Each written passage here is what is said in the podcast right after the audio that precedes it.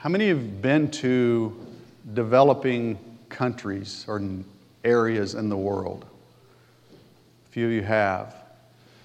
I remember the first, I think it was the first time that my eldest son, Matt, went to Mexico. We were living in Atlanta. He was a student at Greater Atlanta Christian School.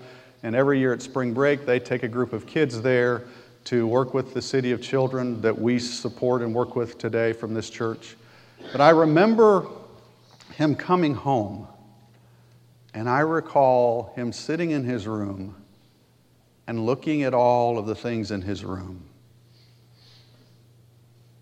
And a conversation that he shared with me, I think he shared with me and Lynn together, but I know I remember it.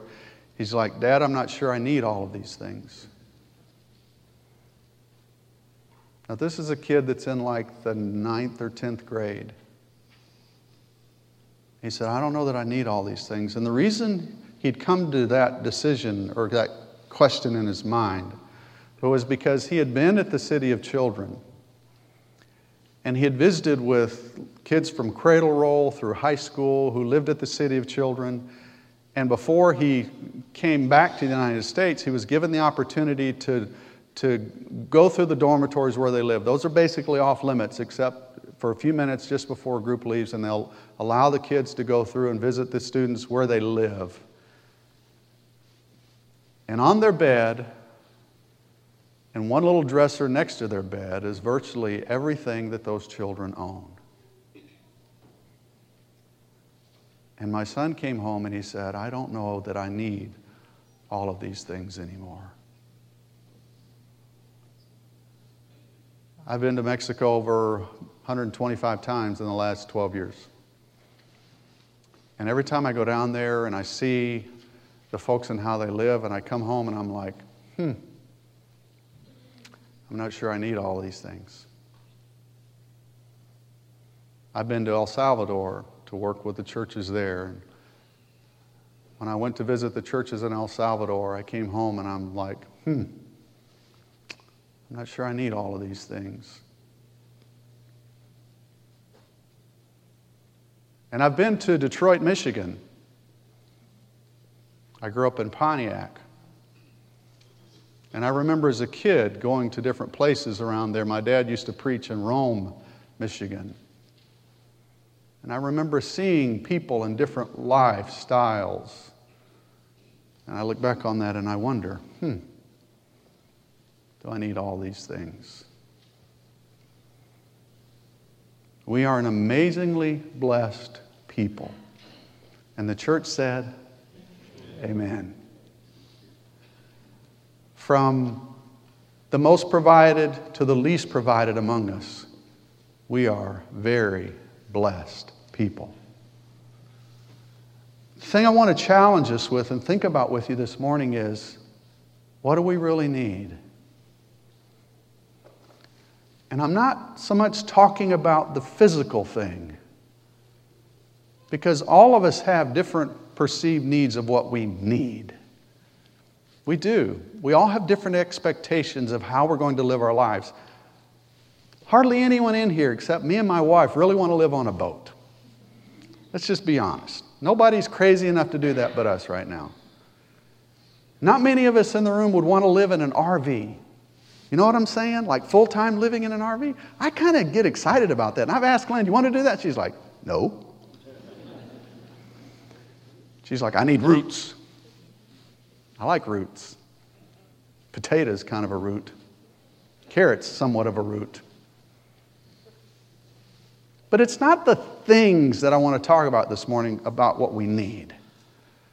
I really want us to look at setting our lives apart and being uniquely different from the world that's around us. Because if we can get a little bit of an understanding of what this thing called consecration is all about, then regardless and in spite of what we have in the world of the physical accumulation of things, whether it's the actual dollars and cents or the real estate or the clothing or the automobiles or whatever it is that may be in your life, apart from all of that, if we can see a little bit more clearly about what it means to have God in us in all things, and separate ourselves out from the world, then the things that we do have, the physical things that we do have, become less important to us because we realize truly who they actually belong to. That makes sense? There's this little word called consecration. Now, I, re- I rewrote the word here because I'm from Alabama and I can do that.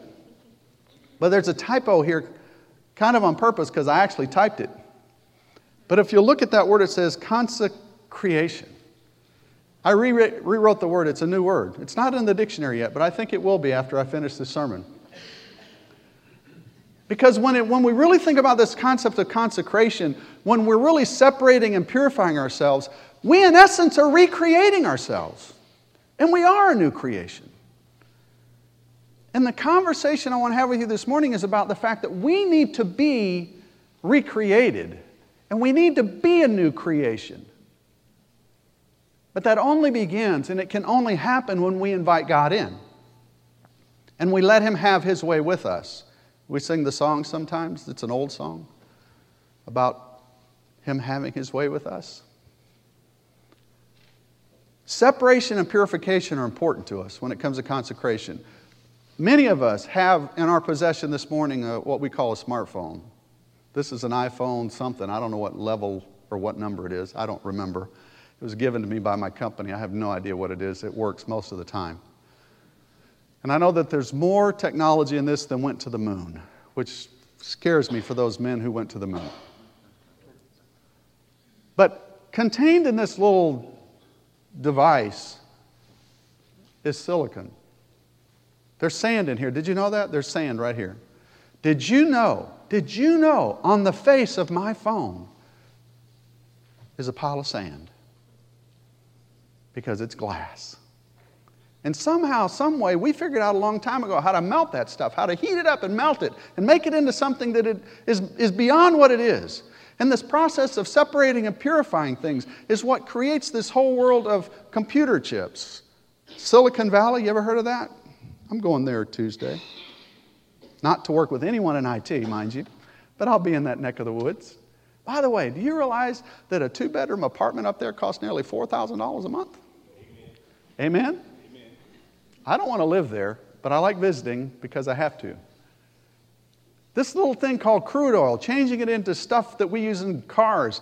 Lynn and I, every time that we drive to the boat, we pass this little oil field that's right there off of the road, off of Henry Ford Road over in, in Long Beach. And, and every time that we go by there, there's there are several oil wells, and many of them are doing this. They're going up and down and up and down and up and down. And they're pumping this black, slimy, gooey stuff out of the ground that we take and we heat it up and we add some things to it and we, and we change the molecular structure of it just a little bit, and we create this stuff called gasoline.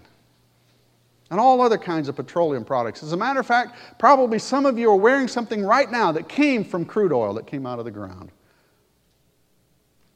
Parts of your clothing, if you have any polyester stuff on, it's got that oil stuff in it. Did you know you're wearing that black stuff? It's slightly refined.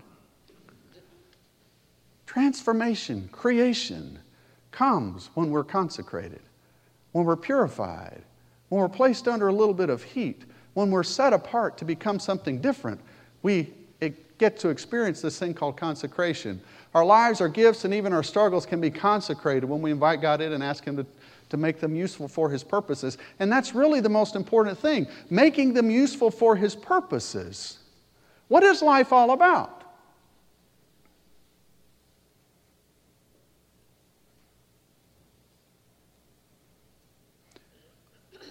It hasn't been that many weeks ago that we had a funeral here.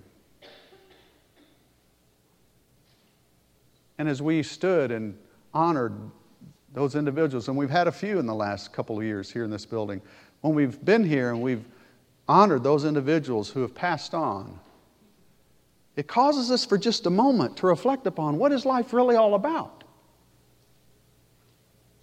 Because I promise you, those who recently have experienced the loss of a loved one, they're not terribly concerned about all of the things that were left behind. They're more concerned about the relationship with a loved one whom they've lost. And every time that I've had the privilege of presiding and speaking at a funeral, the thought that crosses my mind, and this may sound a little weird to you, and it's okay if it sounds weird to you because you know where I'm from. But every time I preside at a funeral, there's a part of me that looks at the person who's lying horizontal in the casket in front of me, and I'm like, I would swap places with you, dude. Because I know what I'm going through here, and I know what you get to experience now. You get to experience peace and rest. And you get to lie in wait, anxiously awaiting that thing that you and I refer to as the resurrection. And you don't have to deal with all of this stuff anymore in this world that we have to deal with. You got it made. It's not my time yet. Haven't had my funeral yet. But every time I do a funeral, I think about that. I'm like, I would swap with you, man. There's a couple of things holding me here that really keep me here. One is her. She's right here on the fourth row. She's wearing a yellow blouse. She got a haircut yesterday. The other are my grandchildren, who I don't have yet. I don't even have a daughter in law yet. So I'm patiently waiting. I, I feel somewhat like Simeon, who, who stood in, in the temple before he saw Jesus. And he's like, when Jesus showed up, he's like, okay, I can go now, Lord. That's kind of where I'm at with my grandkids. If I ever get one of those, I'm like, okay, Jesus, you can bring me home now. Only if it's a son, though. If it's a daughter, I got to wait. I need a namesake. I'm telling you guys, consecration makes all things new. When we invite God in, when we let Him be a part of our lives, and when we truly begin to set, set ourselves apart from the rest of the world, when we allow Him to purify our hearts and our souls and our minds to become more and more like Him, it changes the way that we look at everything. It's not a new concept. Consecration isn't new at all. In the Old Testament, they had the Ten Commandments, and, and, they were very specific about some things. One of them was the Sabbath day, and they were to set aside their firstborn, and they were to set aside 10% of, of tithes and offerings from the land, and whether it's grain or from the soil or fruit from the trees, it all belongs to the Lord. The first fruits all belong to the Lord. But the only time and the only way that that ever really happens is when you and I understand this idea of consecration, when we allow God to take us and to purify us and to separate us and to set us apart from the world, when we let Him have us all. It's only then that we begin to understand that the things, the stuff that He blesses us with, the first parts of all of those are His. And it's when we get this idea of consecration, when Jesus comes in and He controls our hearts and minds, and when God controls us all, it's then that we understand that when we write the check to the church and when we write the check to our charities, when we give all of these things away that God has blessed us with, it's then and only then do we really understand the power of giving. Because it does all belong to Him. Somewhere, I'm not really good at remembering this stuff. Somewhere in the Bible it says, the cattle on a thousand hills belong to him. There's a little town called Coalinga, California. There's a ranch there. Any of you ever heard of Harris Ranch? After driving by there, I don't care to eat Harris Ranch beef anymore. And I'm not going to tell you what it looks like. I'll let you figure it out for yourself. Just drive up the five someday and you'll see it. But I'm telling you, man, that's quite a place. God owned it all. Mr. Harris started it, he thinks. But God owns all the cattle in Harris Ranch. Very simply, guys, consecration is inviting God and His holiness into our lives. And the challenge that we face is that secularization separates us from that. And the world that you and I live in has so compartmentalized our lives that we think that when we come to church, that's when we're worshiping God. When we give our money, that's when we're paying our tithe to God. When we write the check or when we make the online contribution. And I still feel weird every time you guys bring the basket by my row and I don't take the basket because I give online. I still feel weird about that because I'm not putting money in the basket and I'm like, are they looking at the preacher? the preacher's giving. He's just giving online. World Mission Sunday. I give online. I don't make the second. Just saying. Secularization is driven by our human desire to control it all. And that's what Satan wants you to do. The reason and the purpose for the fall, when you go back to the book of Genesis and you look at the conversation he had with Eve and that she had with Adam, it was so that they could control their lives. They could control when they die. They could control all of their things. That's the lie that's been perpetrated upon us all of this time. It's the spiritual war that we battle every day. This idea of living in, in a world where God is in control, where God is over all, where He is in all and through all in us, or whether we live the way the world wants us to live. Capacity, we talked about this a little bit last week. God created a world where we should have everything that we would ever need. There isn't a lack.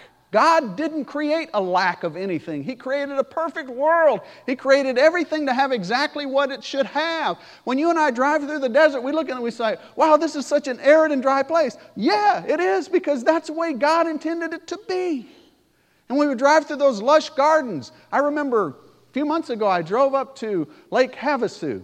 You know where that's at, right? On the Arizona California line. And, in the, and the beautiful drive that I took from Interstate uh, 10 north up on the Arizona side. I drove right by the river, and it's absolutely gorgeous because it looks like it's an oasis in the desert. Because guess what? It is. It's beautiful. And then I get to the lake, and I'm like, they got ripped off.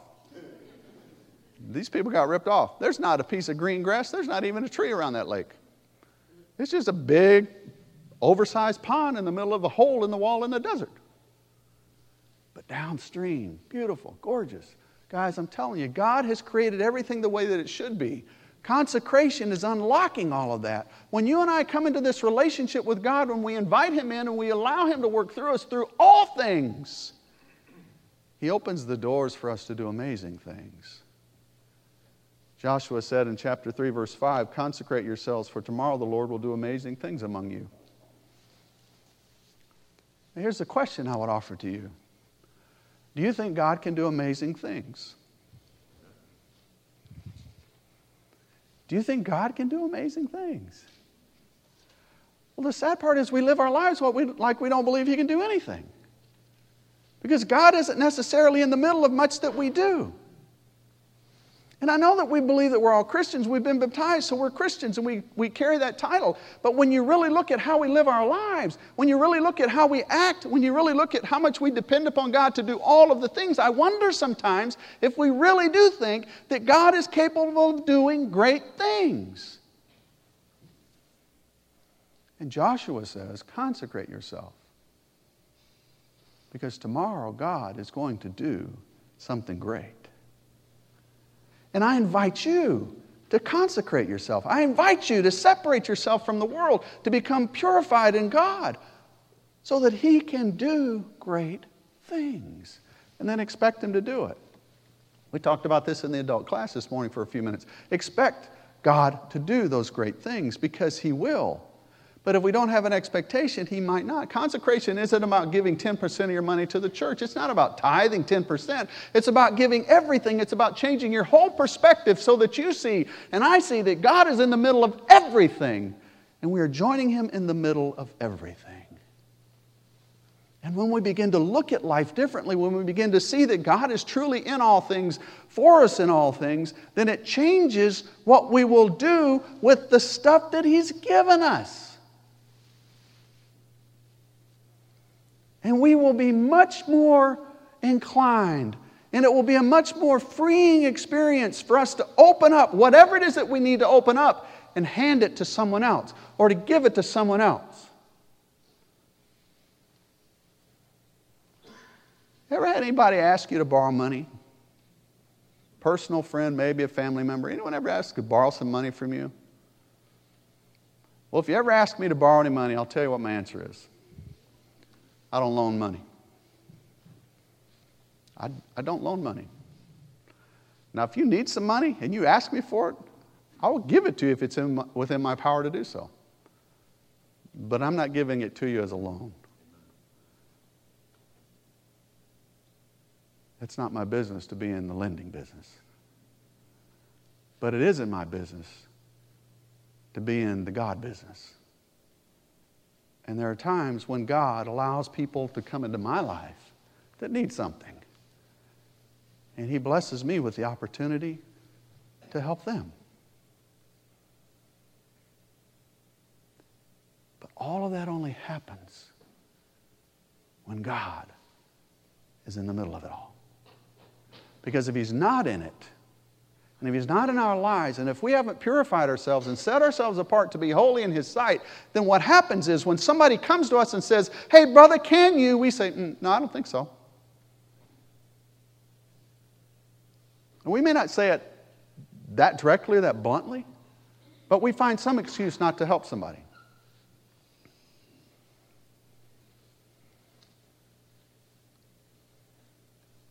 Trying to figure out when Jesus didn't help somebody that asked him. Now, they didn't all appreciate what he did for them. Remember those who were cleansed and only one came back, nine went away? He healed them all. Only one really appreciated what happened and came back to say thank you. But he healed them. He said, It's not my place. I don't think it's your place to figure out if somebody's supposed to like it or not. It's just our place to help. It's about change of perspective. It's about offering everything God has given us and offering it back to Him. Because the reality is, ladies and gentlemen, you don't own anything. We don't own anything. You'll be lucky to have a full suit of clothes on, when they bury you in a, in a casket. Because some folks will cut the back out of that suit jacket, gentlemen. I'm just telling you. It happens. We're aware of specific needs, things that are simply part of faith. We should give. We should volunteer time at the church. We should help with Comfort Cafe. We should go visit the sick. We're, we're aware of those kind of things that, that have been taught and kind of ingrained into our thinking that these are things that we should do and, ought, and we ought to do them. The reality is, I'm afraid sometimes we do them because we're just trying to hedge our bets against what God might do to us if we don't do it, rather than doing it for what He's really called us to do.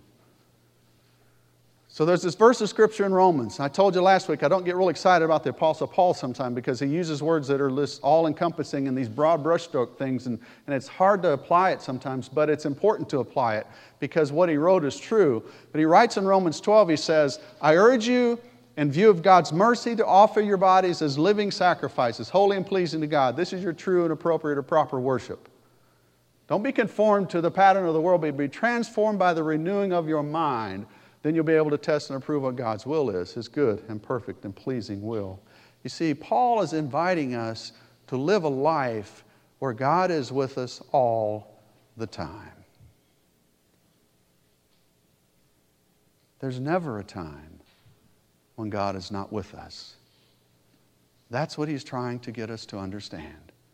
And he's inviting us to live a life of worship and sacrifice, of consecration, where we set ourselves apart, where we set ourselves apart to be true and holy and pure in the sight of God, so that God can work through us to do all these things, all of these amazing things that He's set in place for us to do.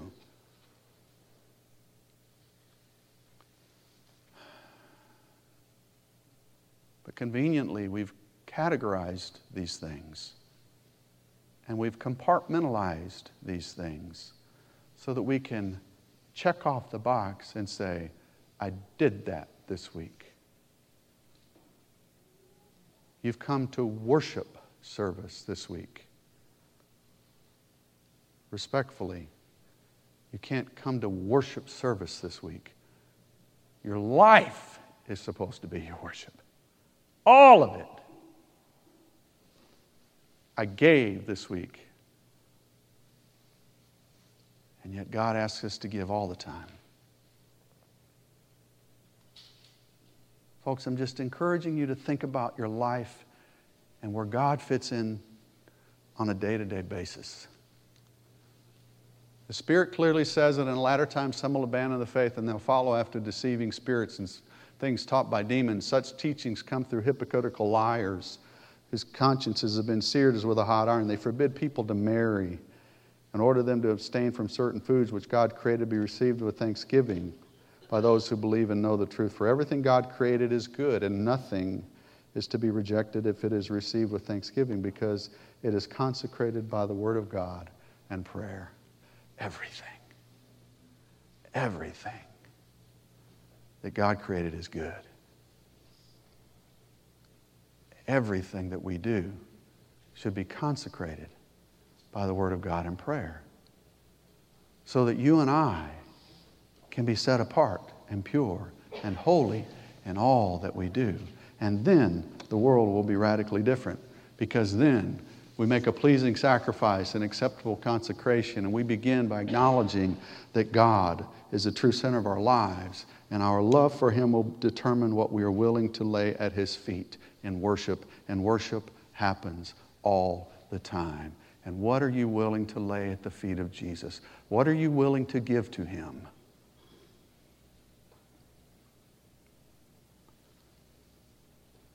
It's not just your money, it's everything.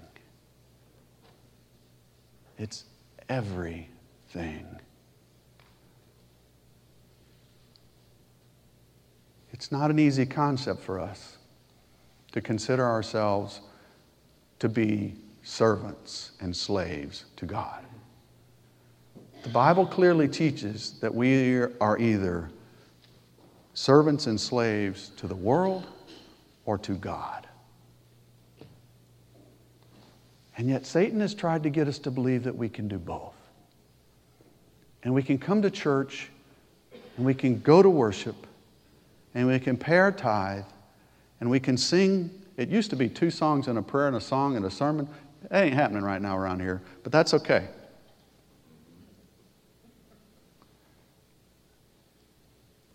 Satan is the author inventor